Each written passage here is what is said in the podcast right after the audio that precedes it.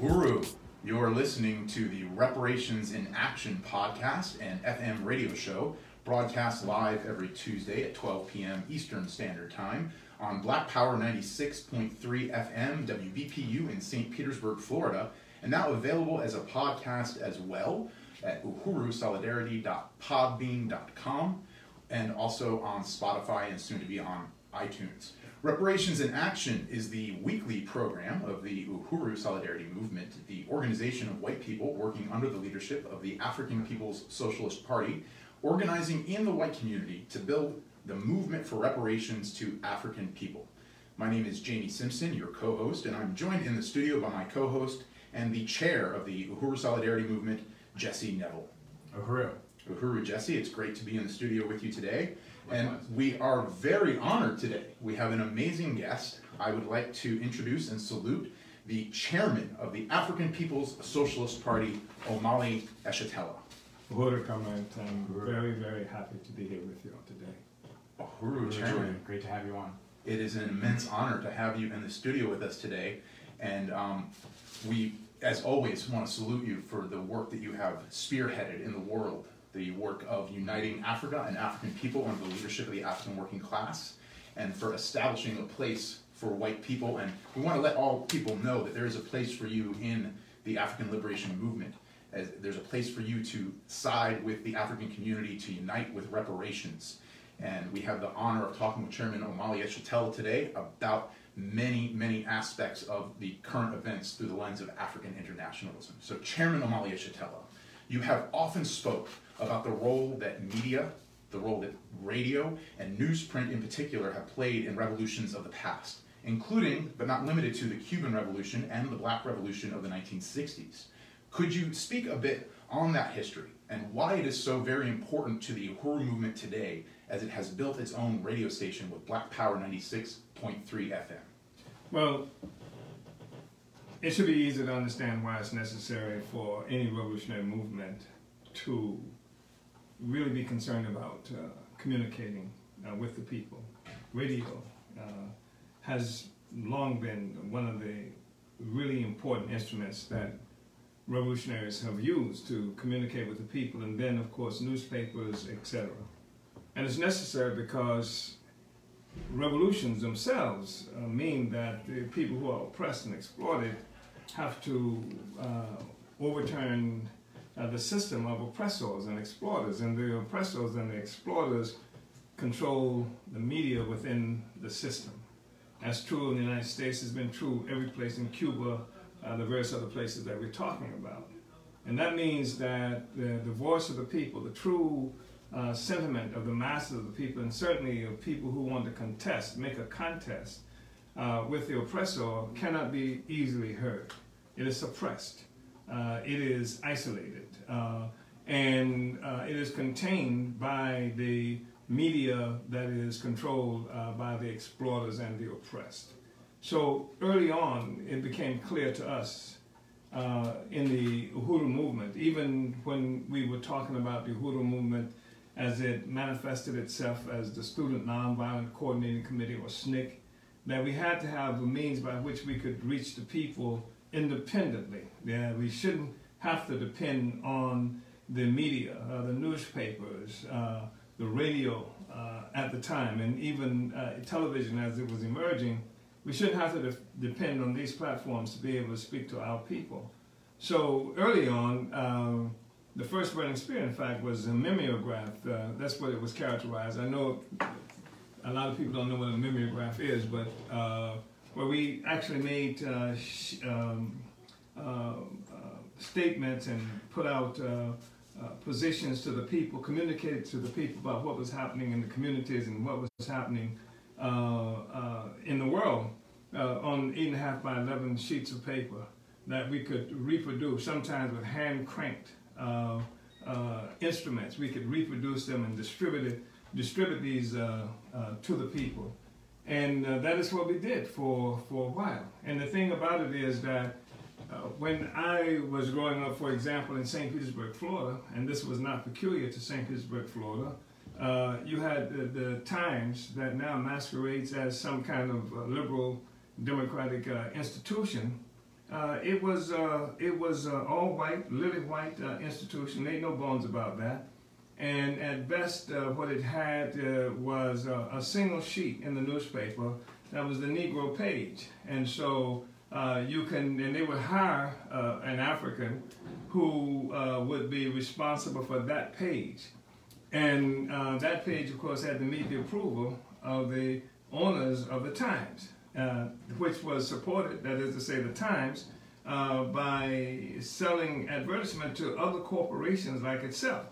So these, this newspaper, despite the fact that, as we know in the United States and various other places of, of uh, liberal democracies, they claim uh, the newspaper is this honest uh, arbiter, this honest institution that keeps its eye, watches the, the the rulers and keeps his eye on the rulers and defends the interests of the people. That's nonsense. They, the newspapers are corporations just like General Motors, mm-hmm. the corporation, just like uh, uh, any of these other entities. Exxon is a corporation, and they uh, protect their own interests. So we, we you know, started off with a mimeograph uh, sheets of paper that we would write, and interestingly, we had no skills as such. Uh, but uh, we could distribute these things, and the people were hungry for something uh, that expressed an opinion or told stories about what was happening to us that was independent of white power. And as you mentioned early on, um, you know, Cuba, uh, you know, from the mountains in Cuba, uh, there was, they created radio capacity to communicate to mass of people. This is before the revolution uh, when uh, Robert Williams, who in 1954 uh, was head of the NAACP in Monroe, North Carolina, was uh, uh, chased out of the country uh, by terrorist white organizations and the government, um, and he ended up having to go into exile in Cuba, and the Cubans gave him an opportunity to, to set up a radio. Radio Free Dixie is what it was called.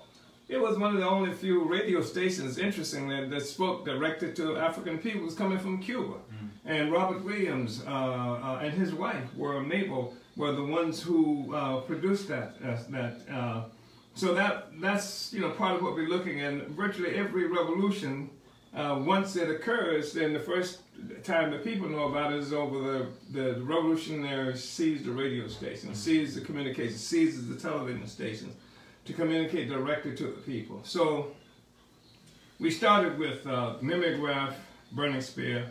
We moved to uh, burning spear tabloid uh, form that uh, was a mainstay for years and years and years and something that was published and distributed throughout the world, um, everywhere. It was everywhere in the world. It was in bookstores. It was uh, uh, in the possession of uh, Africans who were members of our organization, just, just, selling it on the street corners every place.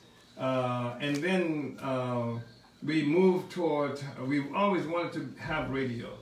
Um, it gives us uh, some kinds of opportunities that are not available to through newspapers. For example, even though at one time we were producing the Burning Spear twice a month, uh, but you know people had to listen, had to wait until the next edition came out. With the radio, it's instantaneous. You can you know, speak to people immediately. You can uh, provide entertainment to the people, music. You can uh, uh, create a lively discussion, debates, and what have you. You can do that on radio differently than you can do uh, with newspapers. So uh, uh, we ran into, there used to be in the Tampa Bay area, St. Petersburg in particular, some African radio stations. And one in particular was bold enough to have me uh, have a show on that on that uh, station, uh, and we did that for a while, and then he sold the station, uh, so that was no longer an option. Then there was another community; they call it a community-supported radio station, uh, where the people would uh, fund it through their donations, and but it was controlled by by so-called white liberals. I mean, detestable white liberals who had their own views about what black people should think and want.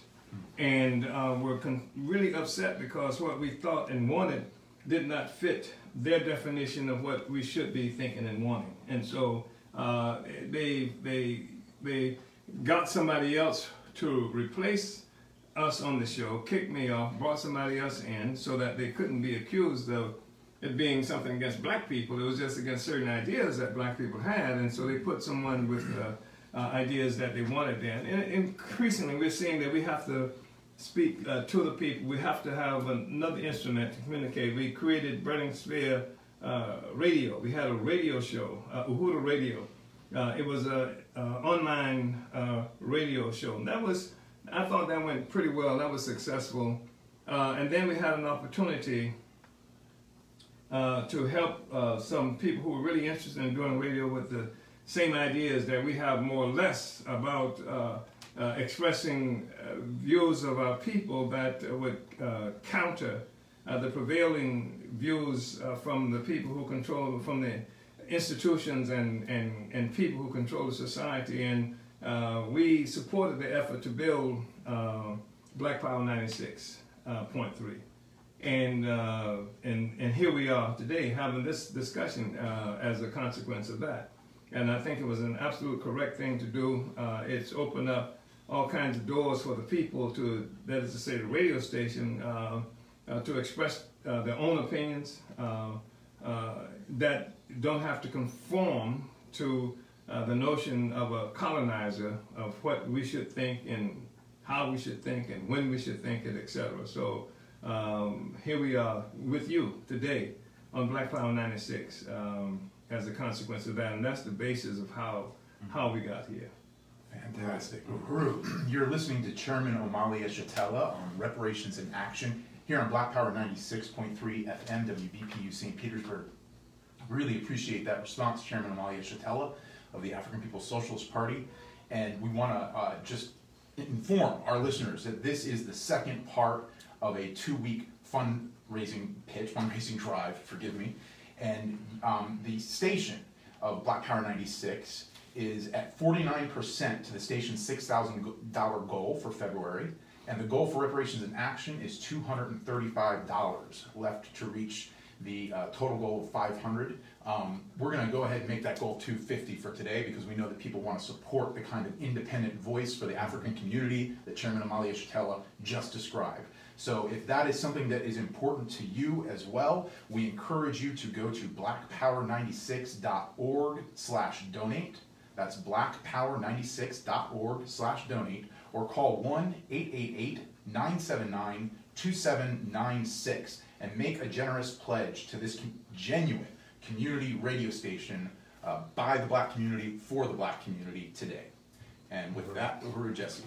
Uhuru, yeah, I just want to appreciate this interview so much and appreciate Chairman Omali Yeshitela for being here and um, you know just make a, a strong call to everyone who's listening like let's get it over the 50% mark for this fund drive for Black Power 96 so people can go to blackpower96.org slash donate or call 1-888-979-2796 so I appreciate um, you know your whole summation chairman of the significance of Black Power 96 and the ability for the African working class to have its own radio station where it's not going to be censored or silenced like what happened at these other white liberal institutions that you describe. And that brings us to another question. But you know, I wanted yes. to say that part of what it is that we're about, and I think one of the reasons that uh, people do support this radio station is uh, it's not just about entertainment. Mm-hmm. Um, it's not, not even just about only about um, uh, putting forth ideas, mm-hmm. you know, uh, in the abstraction. It is also about uh, creating uh, independent uh, instruments that uh, contribute to a certain kind of infrastructure for self-government. Mm-hmm. Uh, I think that's really important that, that we are talking about that, and it it has the potential for becoming an instrument for a certain kind of economic development in the community you, you have to really uh, understand some things about the conditions in the African community to recognize the significance of a radio station being there. And even the limited amount of resources that we're calling, it's, it's mm-hmm. penny ante, the stuff right. we're asking people to contribute yeah. to. But in a community that's a virtual desert mm-hmm. when it comes to any kind of resources, where there's not even supermarket or grocery store owned by the people, where there's not a dry cleaners that owned by the people. And none of these things are. Then this radio station is just an extraordinarily uh, significant institution. Yes, for information, sharing information, and uh, providing people uh, with an understanding of the reality that we're confronted with, but also it recognizes that what we're up against uh, is uh, institutional control over the lives of African people, every, virtually every aspect of it, and that's recognized as colonialism. Yeah. Uh, various places. There are people who who would not necessarily come to this conclusion. There are people who are really good people who fight all the time against racism and stuff like that. Who you know support Barack Obama, etc. They're fighting against racism, etc. But that doesn't help the people, the community. It, it might help people feel better about themselves and their neighbors and people who they have a relationship with, but doesn't do anything to change the conditions, the actual conditions on the ground. And uh, you know, so this is this is what this radio station does. It's a physical, material manifestation of uh, self-determination, of uh, anti-colonial effort by people to take control of their own resources. This is not an alternative media. This is a contending media. This is a media uh, that is dedicated to the principles of self-determination. Just like when you look at the regular, uh, what they call corporate media uh, in this in this country, doesn't matter if it's a so-called Fox mm-hmm. or if it's uh, CNN or what have you. One might be considered liberal and the other conservative. It doesn't matter because the liberal and the conservative support the colonial domination of African people. They, they might say it differently. They might um, be opposed to each other in terms of how uh, the other carries out its program, but the, the, there is no doubt about the intent of both the liberals and the colonial forces, the conservative forces, to maintain the relationship that African people have uh, to this government and so and to this country. So when we are talking and, and to people and we're, we're making the pitch to support Black Power 96, we're asking people to take sides. You know, it's not just you want you like good radio or you might like the ideas. We're asking people to take sides, to take sides uh, with this effort uh, that contr- contributes to uh, to self-determination, uh, contributes to uh, economic development, uh, contributes to the construction or the development of uh, some of the uh, instruments, infrastructure uh, for self-government. That's absolutely necessary if people are going to have a future that they control. So I just wanted to contribute that to this. Thank you, Chairman. That was really powerful. Yeah. I completely unite, and um, the call we have to take a side. Right. And, and, and I want to thank Sandy in Seattle who heard you and who is taking a side. She put in twenty dollars towards the goal today for the fund drive. So. Oh, Sandy. So, Chairman, um, we'd like to talk about. Sandy played an important role and, oh, yes. and, acquiring this, this station and, mm-hmm. and other stuff we've done in the area of communication. And she's been a really important uh, force uh, in our movement overall for a long time. Mm-hmm. So thank you so much, Comrade Sandy. And somebody else ought to do at least as much as uh-huh. you've just done. Yes. Uhuru. Yeah, I believe Sandy was yeah. a, a reporter for an institution, another radio institution where she met the movement. Yes, she was. And then came into the movement um, through a struggle that, that went down. Was that in Oakland? That was in Oakland. Yeah. yeah, she came into the movement by going to jail. All right, so salute Sandy and, and anybody else who's listening. Be like Sandy and put in your contribution today. We, we have $215 left to raise. Right on. So, um, Sharon, let's talk about San Diego State if we if we can. Sure. Um, so this is a situation. A lot of people have been seeing this on social media, and it, even in the bourgeois media, um, that the uh, university administration and San Diego State University, along with Zionist organizations on campus, um, got involved in a reparations conference being organized by a group of African students and uh, intimidated the students into disinviting you, um, as well as Ava Muhammad of the Nation of Islam, from speaking at this uh, reparations conference on the slanderous grounds of being quote unquote anti Semitic. Um, look, could we talk about what happened with this whole situation in San Diego and what has been the Uhuru movement's response to this attack? Well, uh, it's interesting because, uh, as you mentioned, the students uh, were giving uh, money. For, from our perspective, it was a lot of money if we mm-hmm. compare to what you usually see students receiving to do something around uh, issues important to African people. And the real issue that's sort of trending uh, today is the reparations question. Mm-hmm. And the students wanted to do a reparations conference. And I was among the people who they talked about inviting to this conference. And so was Ava Muhammad, who is the national spokesperson for uh, the Nation of Islam, or Minister Louis Farrakhan, who heads the Nation of Islam.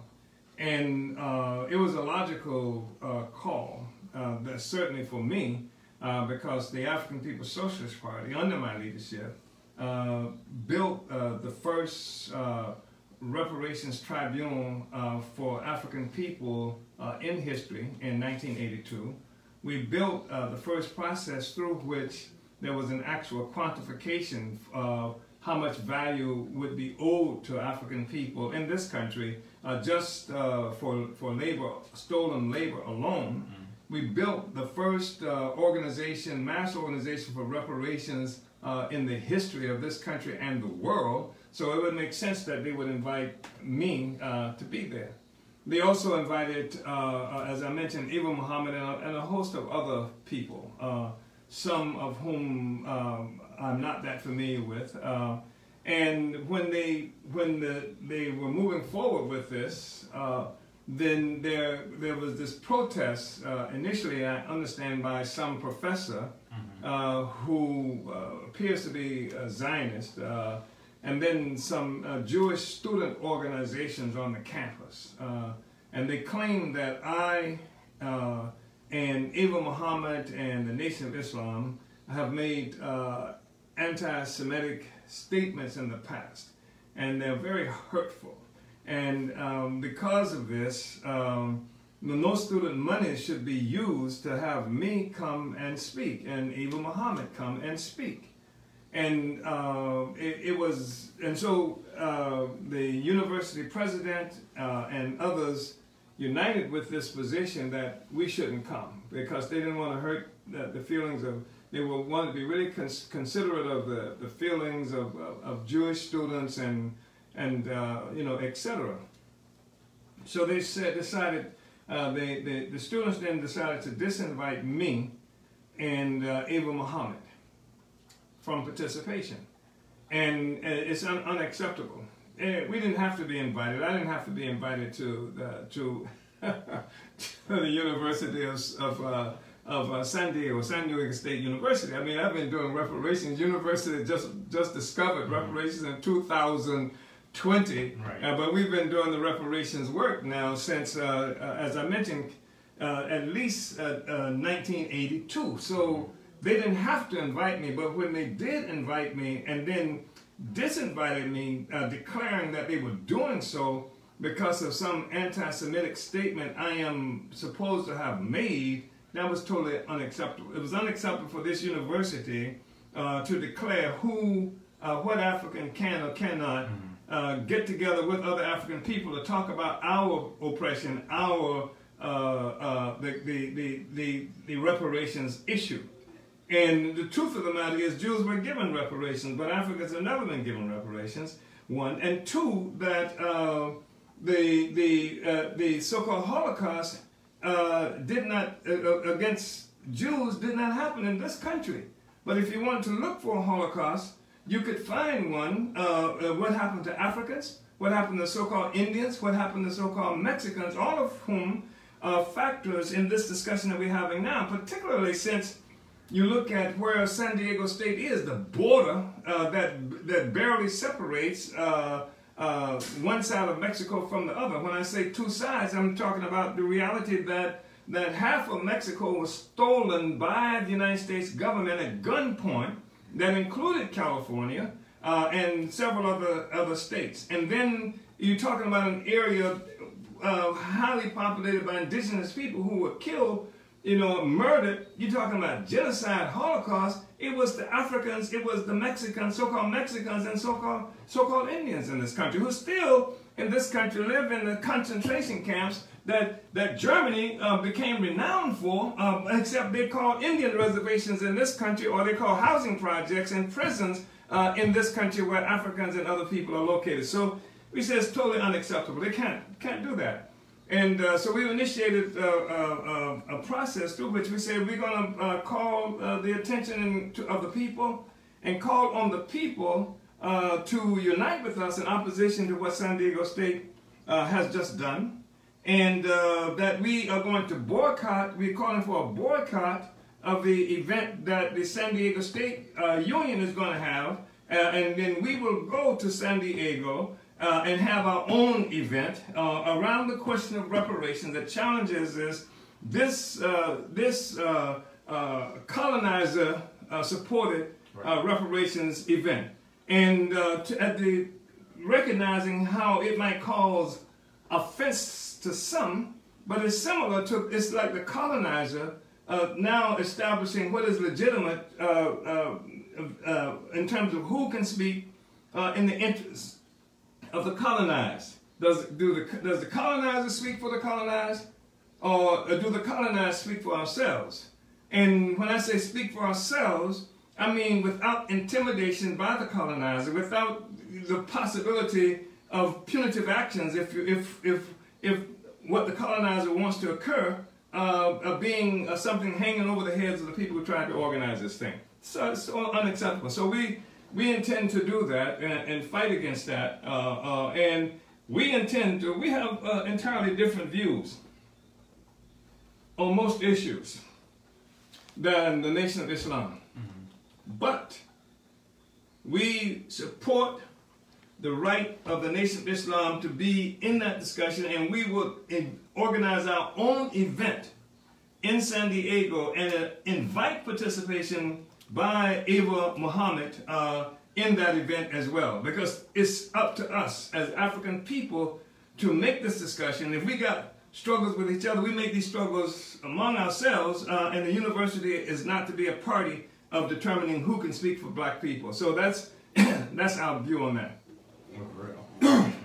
Thank you, Chairman. Thank you, Chairman Omali Yeshitela. That's an incredibly principled stance to an outrage from the uh, university there at San Diego. See, reparations is happening. You know that. I mean, I'm sitting in a room now uh, with people who participate in reparations. It's not an idea for us. We've been doing reparation work now uh, for decades, and uh, we've created, we are receiving reparations for African people uh, right now through uh, the instruments that that we've created. The uh, African People Solidarity Committee, the Uhuru Solidarity Movement. The basic work revolves around reparations. And so, so this is not some kind of uh, purely academic abstract discussion for us.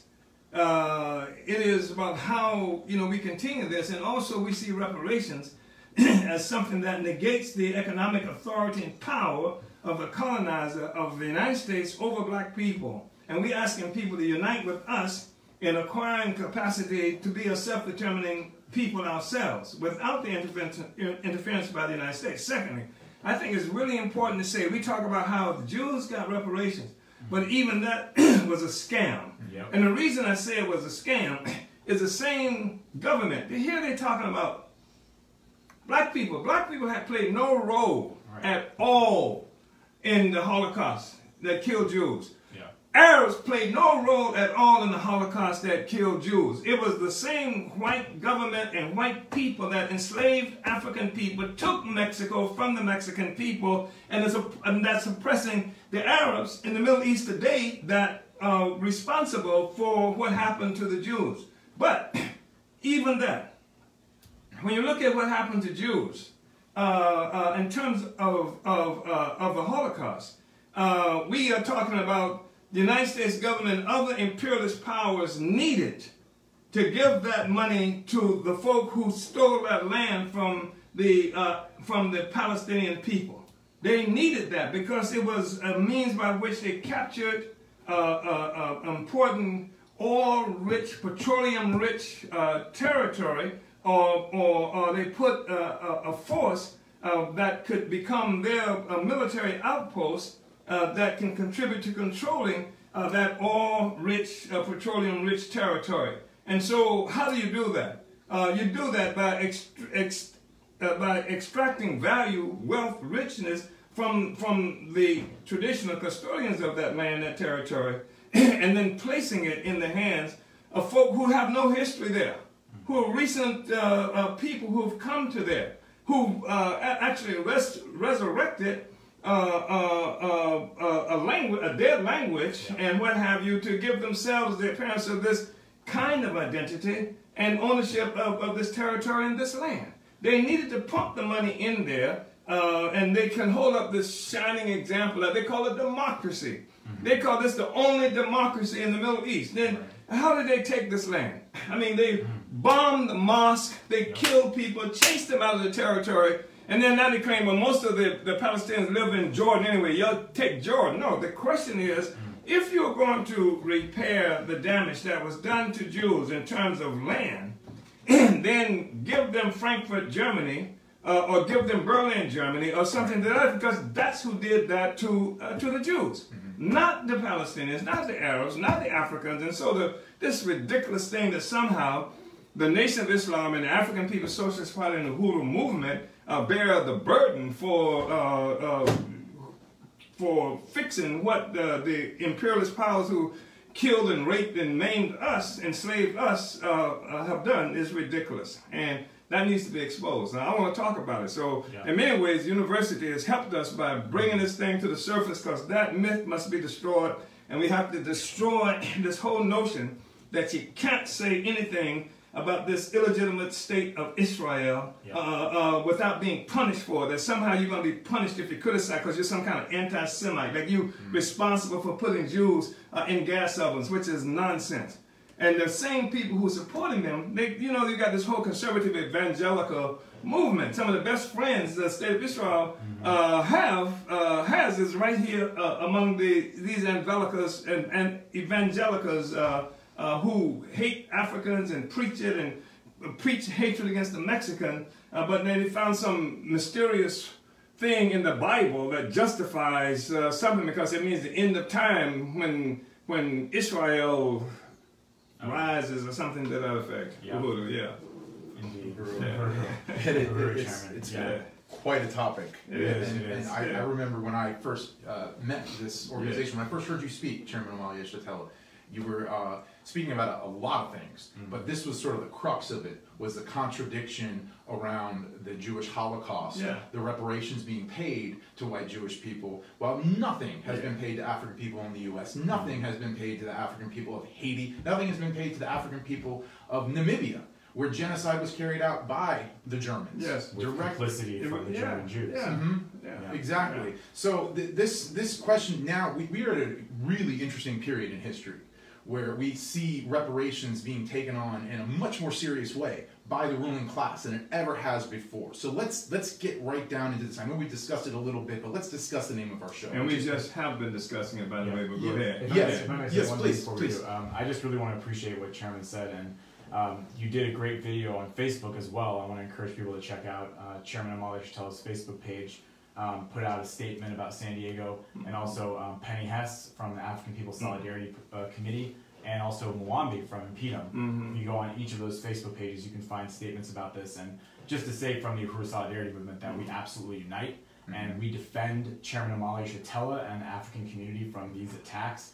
And you know, take really seriously these these slanderous attacks. It's not even just slander; it's mm-hmm. um, it's almost like criminalization and and uh, just a real serious assault that's being made against the Uhuru movement, against the struggle for reparations, um, under the guise of wanting to protect the feelings of the Jewish students and everything. So um, we we have members in San Diego that we're calling on to you know be involved in in building these campaigns and building the reparations conference that InPDUM is talking about holding, and also that to defend Chairman Omali Yeshitela and to defend the work of the Uhuru movement is to pay reparations mm-hmm. to the work of the Uhuru movement, to the, as the chairman said earlier, as you said, Chairman, the building those independent instruments for the infrastructure of, of African self government. And that means Black Power 96. Like, that is something concrete that we can do. If we're disgusted by what's happening at San Diego State University, you can contribute to the Black Power 96 fund drive and, and make it like, because this radio station is never going to be shut down or silenced by uh, Zionists or anybody else. This is controlled by the African working class. So I just think as white people in the stand of reparations, we have to support this. We have to, to donate. Um, and I want to encourage people listening to, to, to do so. You know, to get us to our goal, we want to raise 215 more dollars. You can donate at blackpower96.org slash donate or call 1-888-979-2796. We want to thank you on the air, the people who have donated. We want to thank Sandy who donated earlier, as well as people who have contributed to our show last week. Sean Neville in Miami, that's actually my brother. Shout out to my brother, he donated. APSC Chairwoman Penny Hess, uh, myself, Jamie Simpson, Virginia in Louisville, Kentucky, Kristen in Spokane, Washington, Lisa in Minneapolis, uh, Stefan in Portland, um, who also became a sustaining member of Black Power 96. Uh, DJ Eddie, who was our special guest last week, he contributed, as well as Deputy Chair and uh, APEDF President Ona Zené Yeshitela. So we want to thank everybody who has contributed and encourage people who haven't to go ahead and do so. blackpower96.org slash donate or call 1-888-979-2796. Uh, yes, and that number again is one eight eight eight nine seven nine two seven nine six. And we also want to recognize members of the Solidarity Movement who are sustaining members of Black Power 96 and encourage you to do likewise.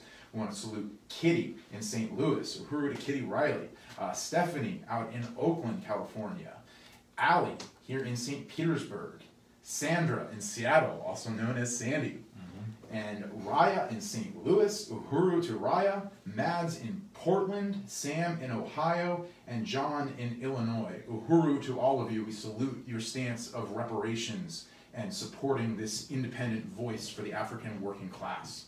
So we're continuing to discuss uh, the question of the uh, bourgeois academia denying the African community a, uh, its, its voice in its hallowed halls, even, even though Chairman Omali Yeshitela has spoken to the Oxford Union at Oxford University, England.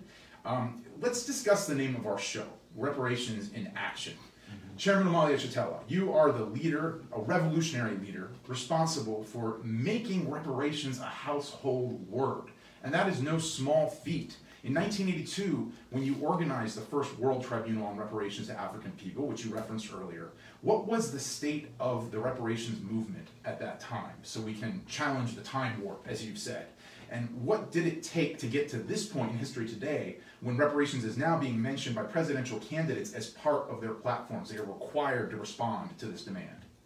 The reparations demand is a very, it's an old demand, and logically old demand, um, given what has happened with African people here and around the world, and the fact that uh, uh, those who uh, have extorted and and taken so much uh, resources from Africa at the expense of our own development, uh, it makes sense that we are fighting to take it back. And and you know, revolutions uh, are about that as well. That's part of what it is about to take back the capacity for the people to live, control of our own lives, and things like that.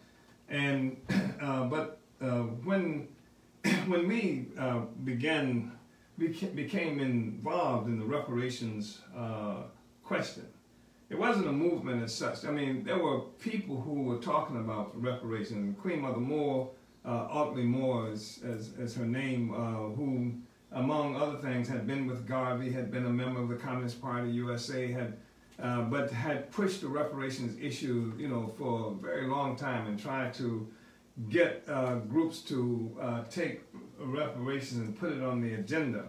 Uh, but when we started this work, uh, what we saw mostly was uh, individuals who, with briefcase in hand, uh, were uh, going and trying to convince uh, congresspersons or or people in government to uh, unite, support reparations, and we saw people who um, were trying to come up with creative ways to take the reparations issue to courtrooms and uh, it was very clear to us early on that uh, reparations had to be a mass issue.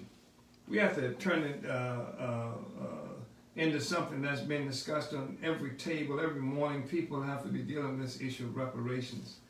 And uh, so that's, that's what we took on. We, we tried initially to organize a unity movement between all of the forces in the African community who claimed to be for reparations, uh, who were what we call the anti-colonial bloc, as opposed to uh, like civil rights people.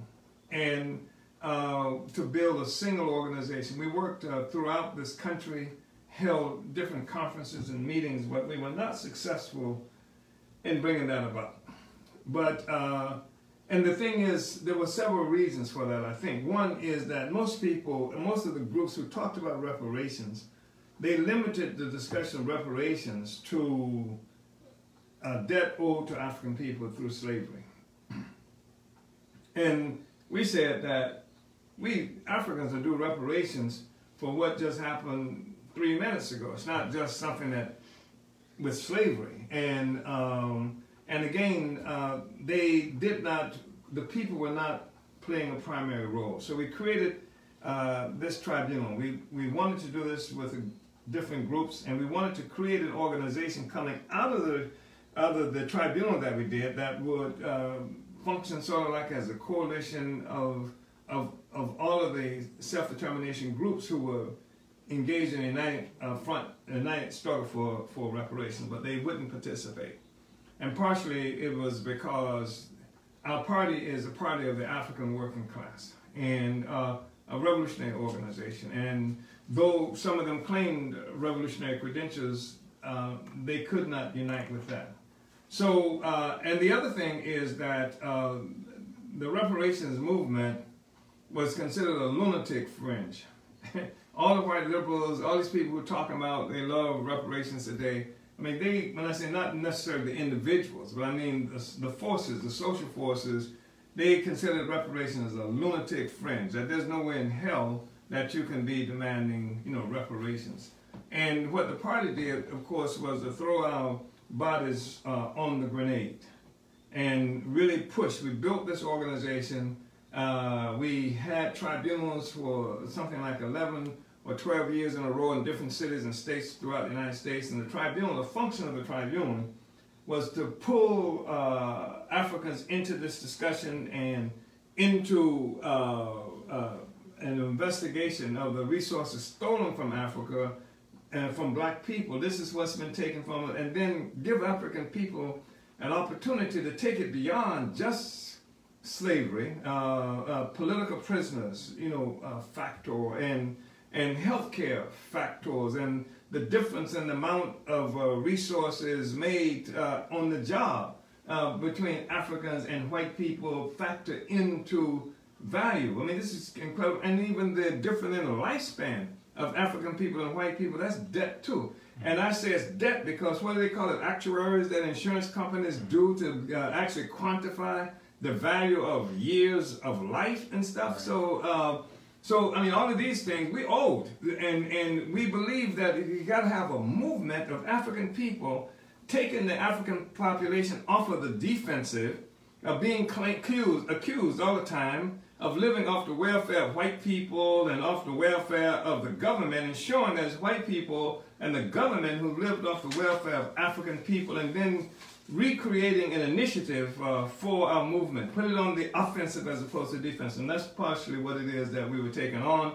And then, of course, uh, we built the African National Reparations Organization and still could not win. I mean, they people who were nationalists, uh, anti-colonialists uh, in name, they would come out and, and, and testify at the tribunal, but they would never be a part of it until 1989 in 1989, Ronald Wilson Reagan, no friend of black people at all, uh, uh, gave a pittance that he called reparations to Japanese who were locked up, their, their descendants who were locked up uh, uh in concentration camps by the United States government, their property stolen from them uh, during the, uh, the Second Imperialist World War.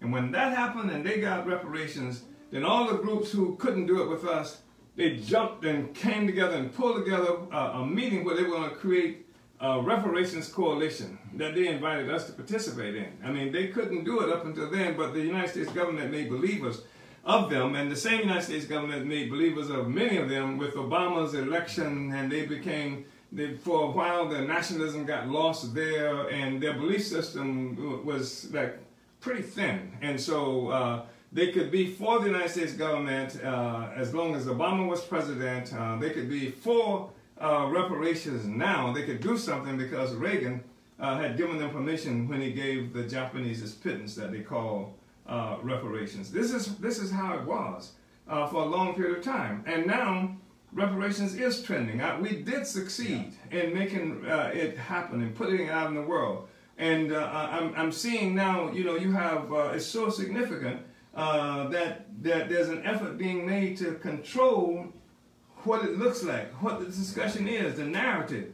That's what uh, Elizabeth Warren's presidency is about, and her support of reparations. That's what these presidential candidates are doing to get in front of this issue that they know is important to African people and you got to remember when we talk about presidential candidates, I don't care who they are, yeah. uh, they are sectors of the bourgeoisie. They represent sectors of the bourgeoisie. Uh, and and and so uh, they are now trying to control, gain control of this issue that was called a lunatic fringe when we first got involved in it, and that's what uh, San Diego State University is doing is trying to determine what this discussion is going to look like who's going to deal with this uh, discussion and to make sure that it doesn't uh, uh, offer up any suggestions of a change or challenge to the status quo. Uh, so that's more or less how we recognize what's been happening with this question and this thing with San Diego State. It's an insult, mm-hmm. and uh, all of us should be opposed to it. And like I said, we're not, we don't have a position on reparation in theory. You know, we've done it, and we've created organizations around it. We've created institutions from it. And uh, as I said, the presence of your comrades here in this room uh, is a clear manifestation of the success of the work that the African People's Socialist Party has done around the question of reparations. Uhuru. Uhuru. And there are a lot more of you than this. yes, they are. And they are listening. yeah. And they are also uh, manifesting reparations, um, as the chairman said, in the form of contributing towards our fund drive. Um, we want to shout out Maureen Wagner in Oakland, who put in fifty dollars. Uhuru, Uhuru, Uhuru to Maureen, and Janice Camp right here in St. Petersburg, Florida, put in twenty five dollars. All right, so, Uhuru, Uhuru, Janice, and Maureen, thank you for bringing us to a total of having raised three hundred and sixty from our show over the last two weeks. So we got one hundred and forty more to go. And we are very honored to have uh, Chairman Omali Yeshitela here with us in the studio. This has been an amazing discussion uh, so far. And Chairman, you just mentioned Elizabeth Warren um, and the presidential election going on right now. I'm wondering if we could talk a little bit about sure. that.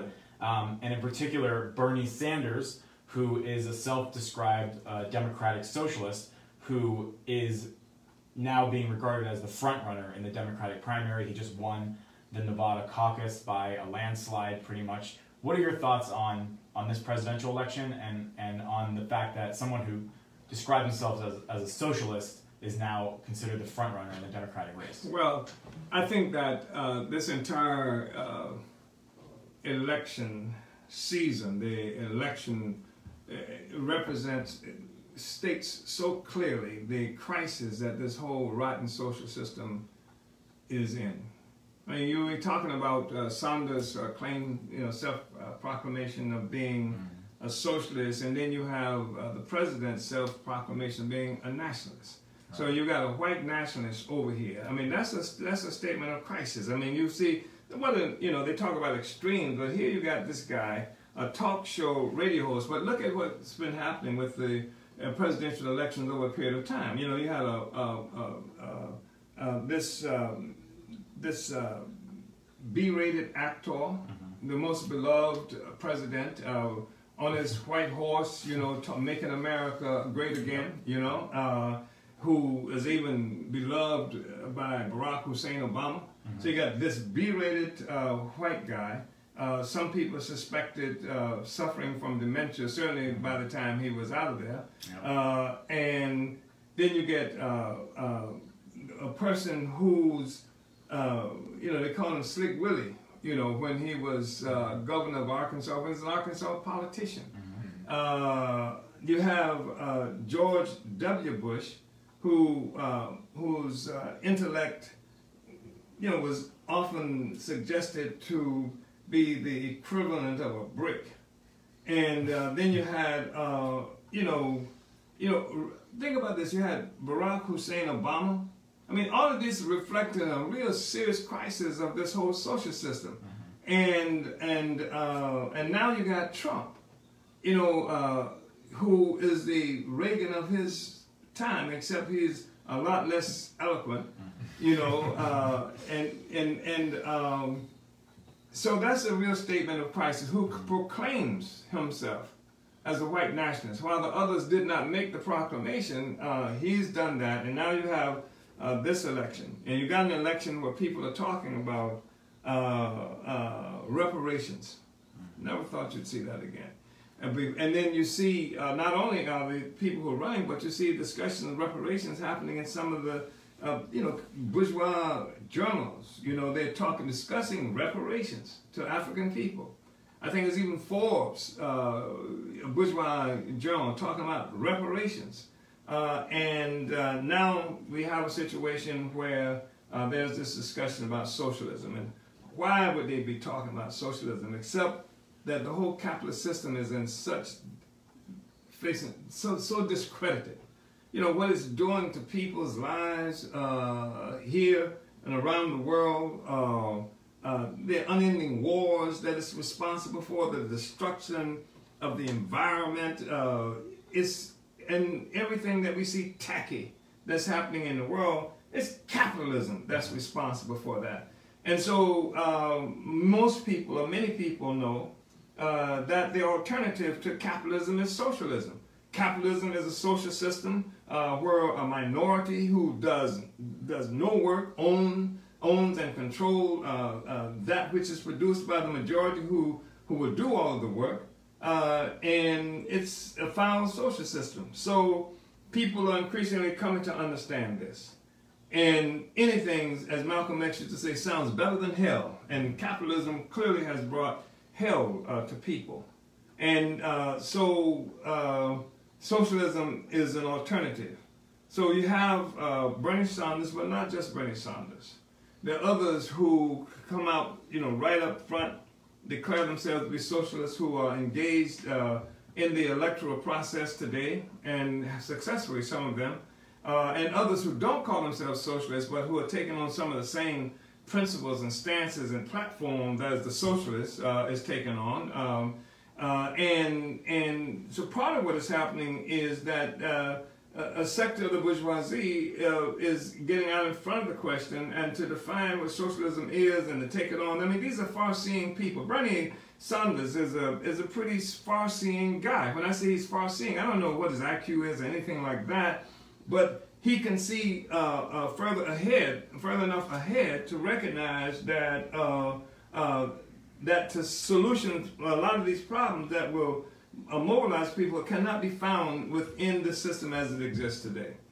But he, and the reason I say is far-seeing, he's a far-seeing capitalist. He's a far-seeing uh, uh, force that's in the defense of capitalism about another name that he calls socialism. And he's dressed it up with such things as uh, universal health care and uh, how's it going to get paid for? You know, uh, he's dressed it up with uh, you know, free education, uh, uh fifteen dollars an hour uh, after a number of years, that kind of stuff.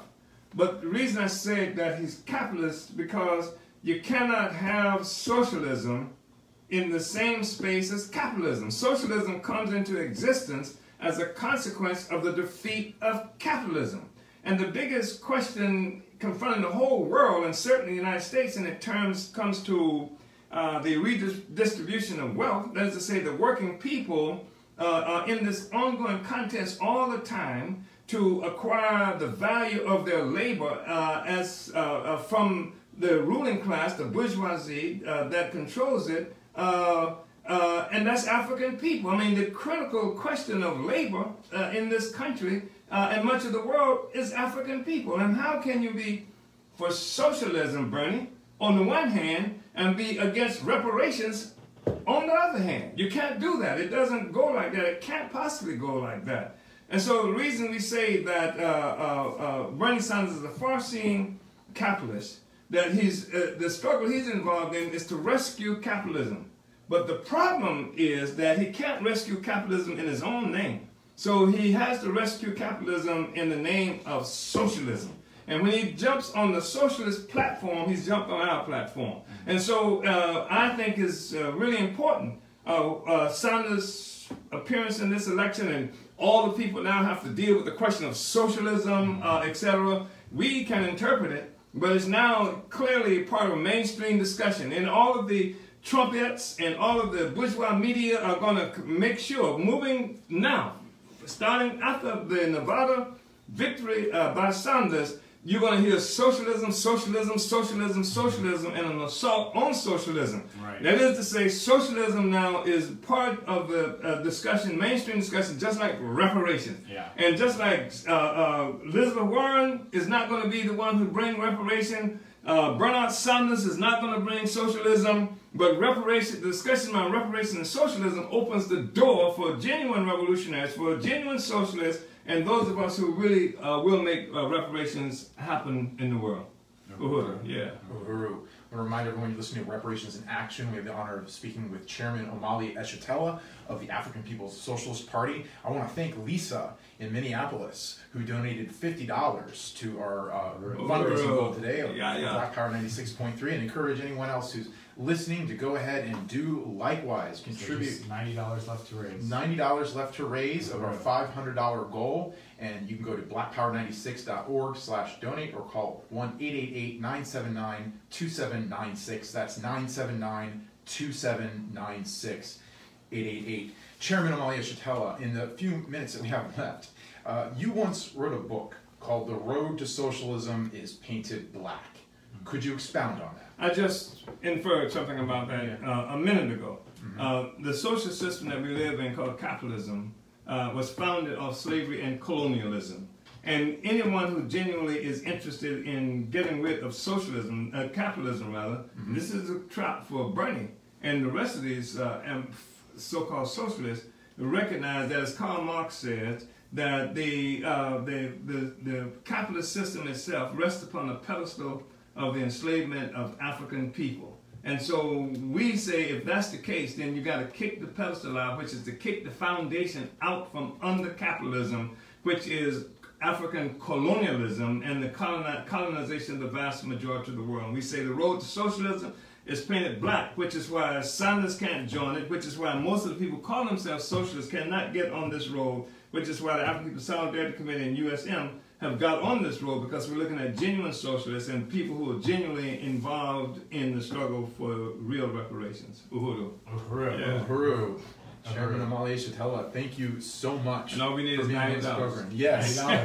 all we need is ninety dollars. That's right. And I, I would ask if there's anything else that you'd like to say, but um, just uh, this with the stipulation that we have two minutes left.